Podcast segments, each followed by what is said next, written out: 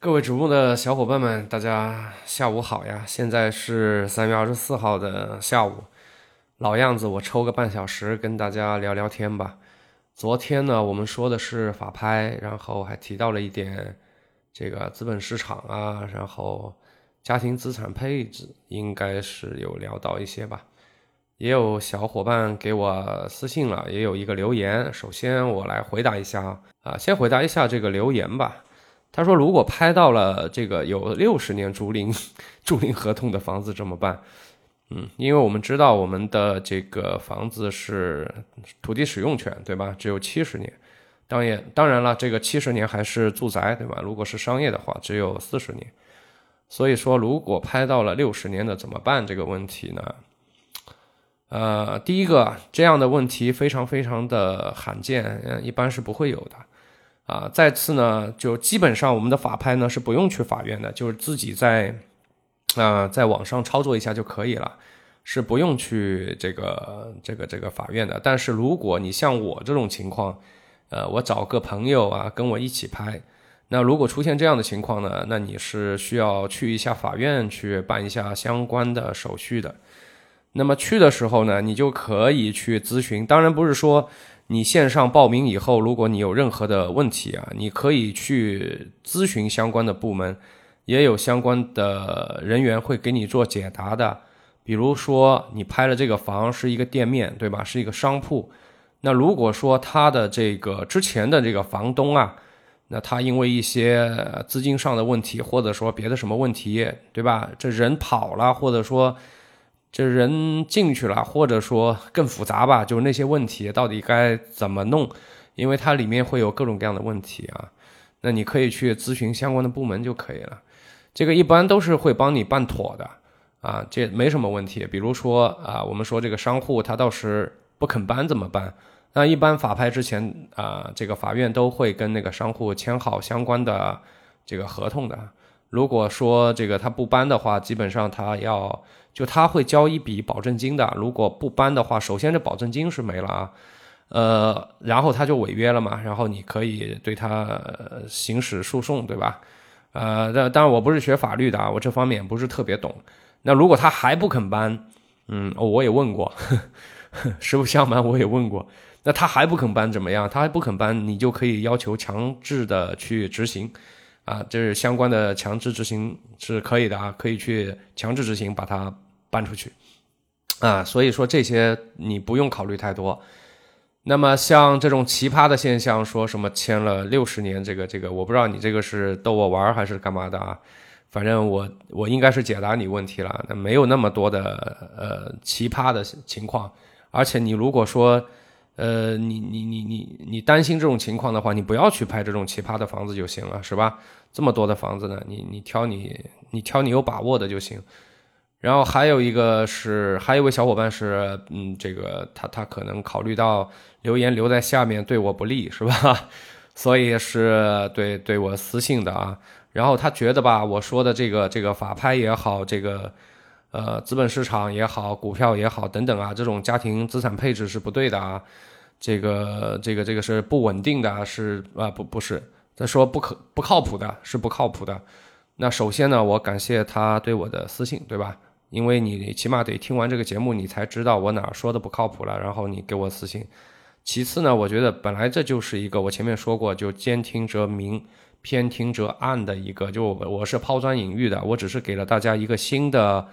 角度去看这个问题的角度，或者是看这个世界的角度而已，啊，并不是说劝导大家要这样做。我很少会劝导大家做什么做什么，这个说教的事情，呃，尽量避免就不做的，除非我特别特别有把握，小圈子里面我才会这样干。像这种公众性的，我一般都是啊抛砖引玉啊，给大家一个新的思路而已。啊，但是呢，我也非常感谢他给了我一个新的话题，就是我今天想要跟大家下午聊的这个关于靠谱的这个话题。那为什么我想聊这个话题？我觉得每一个啊，每一个国人都很有体会。那为什么我们啊，你就你就会发发觉我们的我们的父辈父母辈们经常告诫我们，你因为呃，我再补充一下啊，你像我是八零后啊。呃，我相信九零后也差不多，零零后我是真不了解了啊，所以我仅能代表八零九零后，嗯来说，绝大部分的我们这批的这个父母辈啊，总是告诫我们，平平淡淡才是真，对吧？希望我们就不要有什么大出息啊，能够平平淡淡、安安稳稳、幸幸福福的过这一辈子就是最好的了。就什么呢？就靠靠谱谱的这个这个这个过日子就行了。那为什么他们会有这样的一种感触呢？那我觉得是跟他们的经历是有关的，啊，你像这个五零年、六零年、七零年这些出生的人是吧？我觉得大部分是五零、六零啊，五零、六零出生的，七零的话，那可能是零零后的父母了，对吧？呃，所以说，呃，像五零、六零啊出生的这些父母，他们经历了什么，对吧？那我不能说啊，你们可以自己知道去啊，到网上查也好，干嘛？我要说我就没了，是吧？呃，他们经历了什么，对吧？他们经历了一些动荡，对吧？所以说他们非常非常的，呃，人会追求什么？人一般会追求呃得不到的东西，是不是？呃，得不到的永远在什么什么蛊惑他，对吧？哎，所以呢，他们一般都会追求得不到的，因为他们当年啊，有的是激情，是吧？有的是一些，对对对，一些。动乱啊，当然就是他们觉得平平淡淡的、安安稳稳的，呃，靠靠谱谱的，就是幸幸福福的，所以我觉得是非常可以理解的啊。嗯，这个这个非常可以理解，但是呢，你把这个放在商业上，放在这个家庭资产配置上，或者放在你的一些嗯财务的这些这些这些重大决策上，我觉得不一定啊，不一定。呃，作为一个普遍缺乏安全感的人，这个人群，呃，这有个电话啊，等一下。呃，我们说回来啊，刚才有个电话，刚刚说哪了？就啊，对我们普遍缺乏安全感，对吧？啊，我们有很多的事情是需要去担心的。你特别像我现在作为一个中年的三十五加的，对吧？孩子他爸。这个上有老下有小，对吧？就是无比的操心啊，有各种事情要操心啊。比如说，现在孩子读书就非常的卷，对吧？就是非常的卷啊。他现在才小学，然后我们就听说他们班里有有有有同学就非常的 BT，是吧？每天这个复习功课能复习到十一点钟以后啊，真的是无语了。啊，然后周末呢，就是排满了兴趣班。我不知道你们孩子班里面有没有这样的人啊，就非常讨厌，对吧？哎，你这个卷，我我能理解。你小学你就现在就卷卷成这样了，真的是无语了。嗯，还还有那个身边的孩子，就就朋友的孩子嘛，就是读初中嘛，初一初二，已经可以看什么英文大部头了，就是英文原版大部头。呃，跟老外聊天无障碍，就这样，就是啊，让我们无比的焦虑啊，无比焦虑，就是以后怎么办，是吧？卷成这样了怎么办？那同时呢，我觉得放在全社会来看的话，其他的，比方说大家有感觉到有压力的、没有安全感的，像房贷、车贷，对不对？有些房贷签了三十年，对吧？有些签了二十年，有些签了三十年，我相信很少有人签十年，对吧？十年应该很少有人签的。呃，但是之前呢，就是大家比较好混呢，比较好赚，好赚的时候，你十年、二十年、三十年都无所谓。现在就是钱难赚、屎难吃的时候，你就突然感觉到压力了，对不对？你觉得这个房贷、车贷就两座大山压在左肩和右肩，喘不过气来啊。然后还有一些什么样的这个缺乏安全感呢？就像。呃，这个这个养老，对吧？就我们其实说实话，我也没计算过我以后能拿多少这个这个养老养老金啊，我每个月以后能领多少钱，我也没计算过啊。我一直逃避这个问题，我不敢去算，我怕我一一算完这个两眼一黑，对吧？然后就感觉每天很郁闷啊，因为我希望我每天开心一点，所以我也没敢去算，对吧？但是我们也知道，前段时间有一个善良淳朴的小伙子给奶奶买了点肉，然后他就没了，对吧？就消失了，就不不能再说话了，呃，所以我也很啊，就是还不错的，对吧？所以还不错啊，我是有求生欲的，我求生欲拉满，我觉得我们以后肯定是不错的啊，呃，嗯，你包括这个看病也是，对吧？ICU 一推进去，那一天就得就就得好起码是一 W 来计算的吧。啊，就是几个 W 还是十几个 W 的问题了，对不对？一天，对不对？一天你要知道啊，这一天得花那么多，那这个是不是说所有的医保都能覆盖？那不好意思啊，很多是覆盖不了的，得自己掏。所以说，我们一辈子赚的钱基本上就是啊，买个房、看个病就差不多了啊。哎，所以说在这样的一个环境下面，你说我们去追求靠谱、追求这个这个这个确定性，呃，有没有错呢？没有错，一点都没错啊，一点没错。呃，你换成我，我也是很想要靠谱一点、确定一点的。但是，但是就很魔怔的就是，我们如果这样去面对我们的商业行为，面对我们的投资行为，面对我们的家庭理财行为，这个是万万不可以的啊！这个是万万不可以的。唉，所以也够魔幻了，反正现在，对吧？啊，所以我们现在真的够魔幻了。我们看到很多魔幻的现象，百年不遇、千年不遇的现象。啊，比如说二二年我们的出生人口是九百多万，对不对？然后呢，我们也知道我们高校一年招是招多少啊？一千多万，对吧？我有时候看着我的孩子，我在想，是不是以后你都不用考大学，你肯定能进，对吧？你肯定能读啊？问题就是说，你读的是这个这个这个九八五二幺幺呢，还是读的是普通的一二本，是吧？那二本当然就不用去读了，我觉得。但是呢，我们也听到了这样的消息，就是说以后有一半的人口要去干这个这个职业教育和，反正反正就就就就那那个吧。我这个这个这个政策我没有去仔细的读过啊，如果有知道的，呃，可以帮我纠错一下，我是不是说错了？呃，反正有这么一个消息吧，我看是没错的啊。就高中不是说每个人都能上了，对不对？只能有一半的人上，但是。放着现在有只有九百多万的出生人口，你放今年，我觉得不会多，肯定不会多，只会少，对吧？就是人越来越少了，但是我们高校现在一年是得招一千多万的。如果你拦腰再砍一刀的话，那这这这这这高校咋整呢？对不对？高校咋整？是不是要抢人了？对吧？所以我有时候看着我孩子，我也在想，哎，这个看不懂是吧？后面的真的是很魔幻啊。你像今年啊，不不是今年，去年我不知道有没有记错啊，好像考公的人应该是在四百多万吧，破了历史记录了，是吧？唉，所以就就怎么说呢？我我感觉短短的十几年吧，就是变化真的是挺快的啊。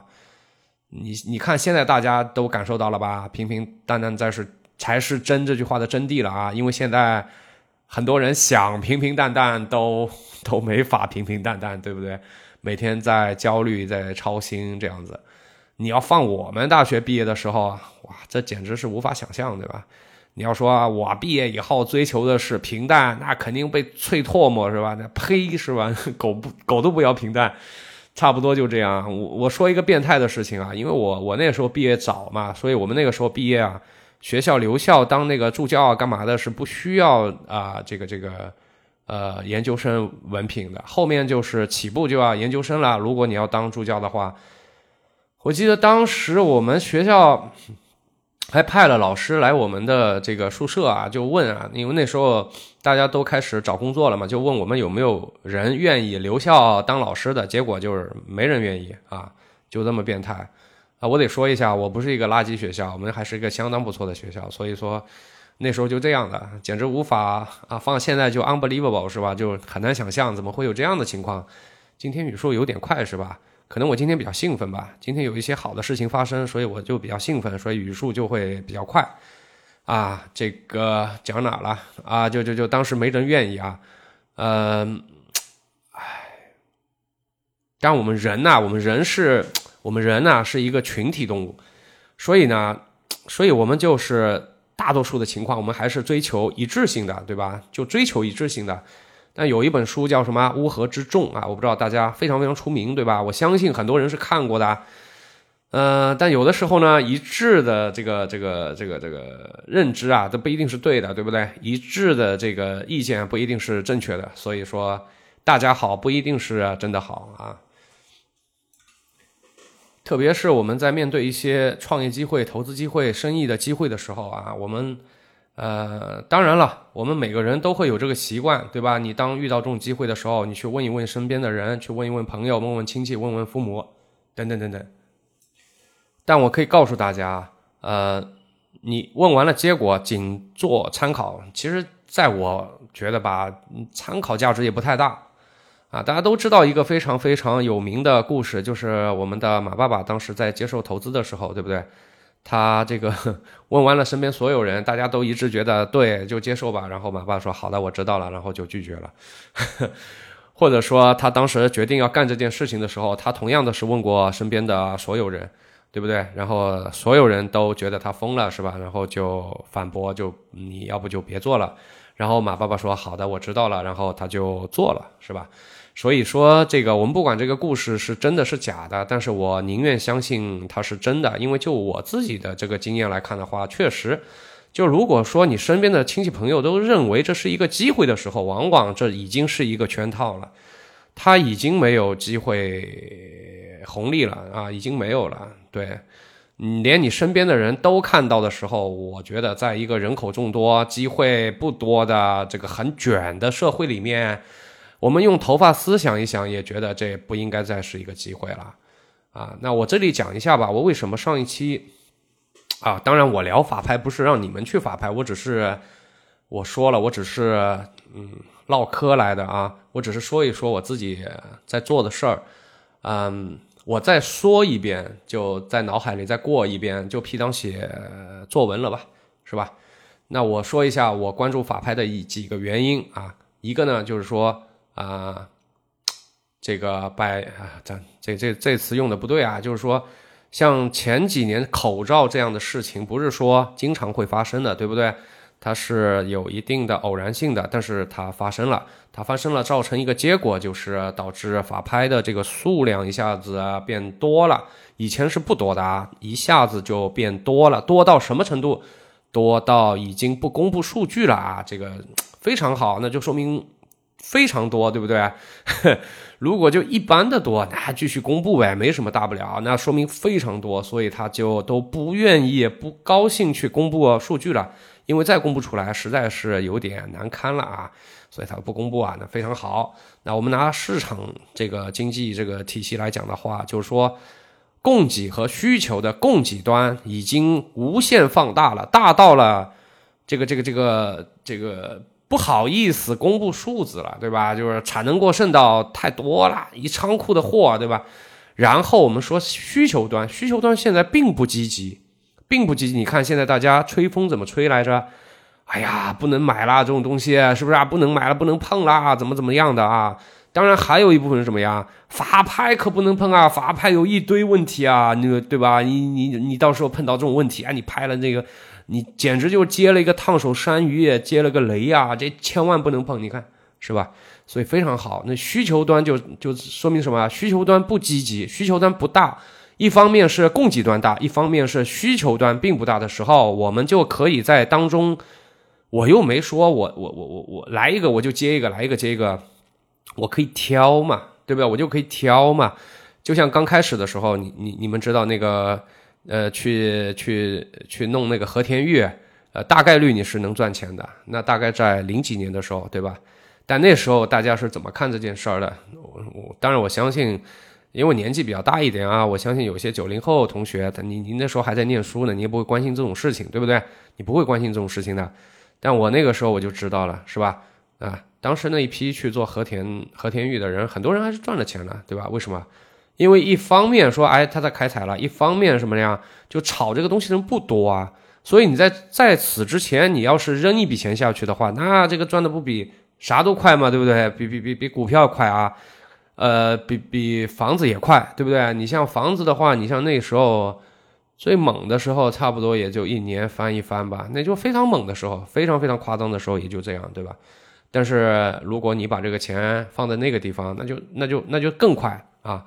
但是它就是跟我刚才说的一样啊，像这种呢，它就是一个市场经济嘛，对不对？如果你供给非常大了，需求又不足的啊，那就流拍嘛，对不对？一拍一拍。本来你这个一拍的时候啊，它这个起拍价已经是市场评估价的这个呃，就已经低于市场价了，已经低于市场价了。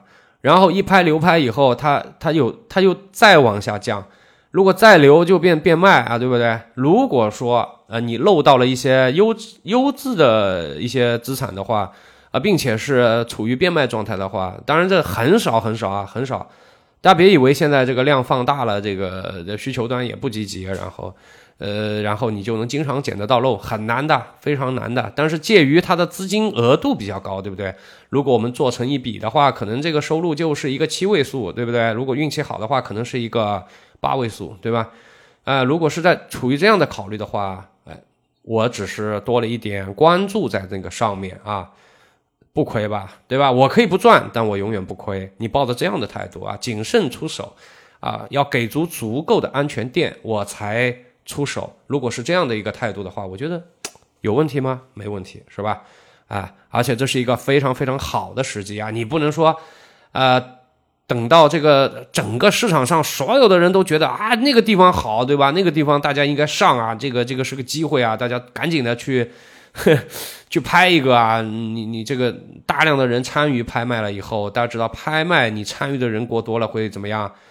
有些人会不理智的，你知道吗？就把价格给哄抬上去了。哄抬上去以后，你去干嘛？你去买了站岗吗？对不对？你去在山顶上站岗吗？等着以后等着等着等着后面的人来救你吗？这个我觉得就没意思了，对吧？所以说，如果大部分的人都觉得这个好，这个不错，那。那就让他们去玩吧，那我就撤了，我不玩了啊！这就是我自己的一些习惯。做过一点小投资的和啊小买卖的人都知道啊，绝望中孕育希望，分歧中酝酿机会啊，应该是这么说的吧？是吧？如果不是的话，大家帮我指正啊！啊，你呃，我再说一遍，绝望中孕育希望啊，分歧中酝酿机会。一定是这样的啊！如果大家都看好，你就一定要当心了，要撤了啊！观点一致的时候，往往这个时候风险大于机遇啊！我就讲一个点吧，啊，有一次我去那那几几年，二二年啊，不对，二一年吧，二一年啊，我就讲我们浙江，当时呢在口罩期间啊，我第一个看到的一篇。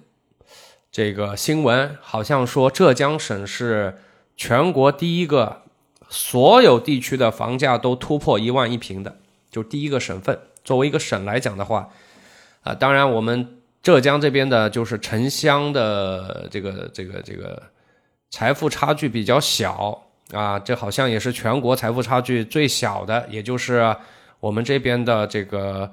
所以说，把共同富裕示范点放在了浙江，对吧？因为有这么一个原因在啊。当然，我们差距也不是特别的大啊，就地区之间差距不是特别的大啊，所以我们成为了第一个全部破万的这么一个省啊。紧跟着，在那个时候，与此同时出现了两个事儿，一个就是说，你想要去买房的时候非常难贷款。就银行非常非常难贷下来，这个款很难贷，你要等很久。第二个是贷款利率非常的高，我记得，呃，就高峰的时候应该是六点几吧，啊，六点几对。然后你就正常一点的贷的话，应该在五点几啊，五点二吧，五点二、五点三对吧？啊，高的时候有六点几的啊，六点二。啊，六点二、六点三啊，再高一个点，啊，就那在就在那个时候，我们当地我看到的一些盛况啊，就是啪一个盘开盘了，然后干嘛呢？摇号，摇号。你要知道，我们一个三四线城市啊，一万大几千的一个价格，居然要摇号，我当时就疯了，我觉得就疯了，你知道吧？但是我在做那个就就就核酸检测啊，就就做核酸的时候，我就听到。后面排队的人跟我就在那里就聊天嘛，就开心啊。他摇号摇到了，他好开心。突然在后面，在那个时间段就不像今天啊。今天大家打开什么呃什么媒体什么的，打开那个 app 对吧？有很多那种短视频或者说中长视频的 app，你打开以后，大家都在说啊不能买房了，不能买房。那时候可不，那时候正好跟现在相反，所以我就觉得不可理喻，你知道吧？就就为什么说当出现机会的时候，反而是所有的媒体都在说，哎，这不能碰了，这不能碰，干嘛干嘛的。然后当它出现危机的时候，反而是所有的这个这个风向又变了，就觉得我看着已经是很高危了，就是它根本不具备安全垫，完全不具备安全垫，你很容易说你买了就去站岗了。哎，这时候你去看那媒体的风声，基本上都是觉得这这好，这个好，哎，大家应该去去去去搞这个，你不搞这个，对吧？你你不搞这，你就王八蛋，就感觉那种感觉，啊，同样这个事情不光在楼市上，在在在股股市上也是这样子的，对不对？啊，也是这样子的。那这里如果有炒股的这个小伙伴，你就知道了，你肯定很有体会啊。有的时候你觉得，哎，这是个好消息啊，对吧？大家都在唱这个，就唱多的时候。哎，你自己看着也是啊！呀，这个消这个这这个机会太好了，你就冲进去了，冲进去往往就要被关门打狗了，啊，基本上就这样。所以，如果你是那种听风就是雨的人，你基本上要被这样的媒体玩的团团转。所以我昨天我也说了，就大家在听和看的时候，一定要有自己的独立见解啊，一定要多根筋啊，不是说它是什么什么美。啊啊！我这不能说的太明白，对吧？不是说他是什么什么媒啊，他说的就肯定是对的，不是？不是说他粉丝量够多，他说的肯定也也不是。在我看来就是这样，你一定要建立起自己的一一套方式，啊，自己在生活的过程当中也要慢慢的去总结这种经验教训，嗯，啊，还是那句话，我们在做事儿的时候，你就像我现在在干的这个事儿啊。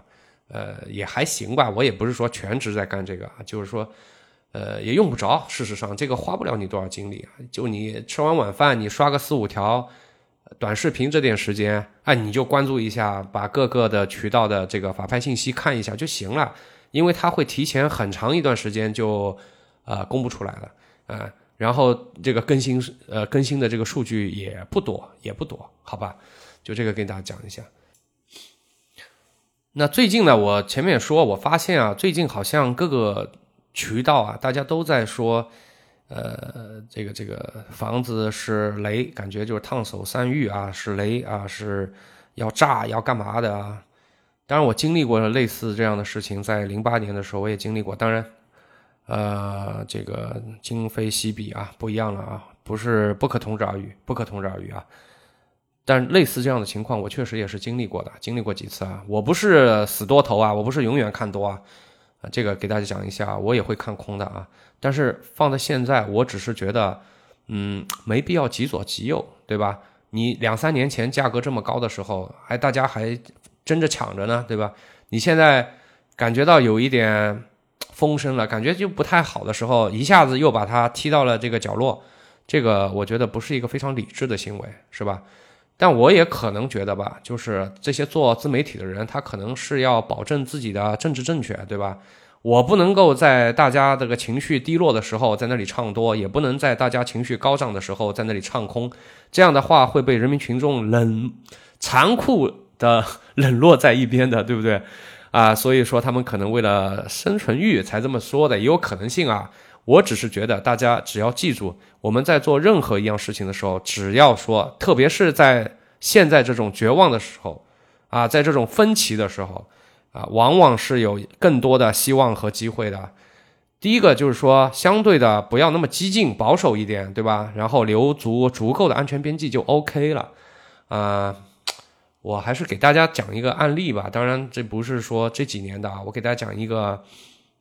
啊，一六一七年的案例啊，那个时候呢，呃，那时候小日子过得还没现在这么艰苦的啊，就还比较好的，身边的朋友都是啊赚着很好的钱的啊。那时候大家手上也有很多的钱，但是我们都知道，你手上有钱以后，你基本上那就就就这么几种，就这么几种处置方法啊。第一个就是存银行，对不对？这个做生意的人一般都不会存银行。第二个就是买理财，这个这个也也也不太会啊。我说过了。呃，要不就是买基金、买股票啊，要么就是买房子啊。就中国人这么多年了，他养成了一个习惯，肯定还是买房，对吧？还是喜欢买房。然后那时候我发现有一个很有意思的现象，就是说，呃，浙江的很多很多地区啊，它有一个特别有意思的现象，就是它的这个别墅啊，其实并不多，别墅不多的。你去看一下，我们有一个千万身家的一个比例啊，就是你算一下，你按照你本地的人口，然后你算一下平均的这个比例啊，就高净。值人士他这个有一个比例，你乘一下的话，你大概能知道你当地啊，这个千万级别的这个人有多少？嗯，然后乘出来以后呢，你再去加一下你当地的一个这个别墅的一个总量啊，你会发现一个很有意思的现象，就是你当地的别墅盖的这个数量啊，呃，它可能跟你当地的这个有钱的这些人呐，这个数量啊，有时候会会出现啊，就房子小于这个有钱人的数量，或者说等于。有钱人数量大概是这样一个情况，我觉得他们难道不需要改良自己的这个生活环境吗？对不对？改善自己的居住条件吗？我觉得他们肯定是有这方面的需求的，所以我从那个时候我就开始研究这个事情了啊。那个时候我就把把这个相关做这块的，就是做别墅项目的一些，就托人认识嘛，对吧？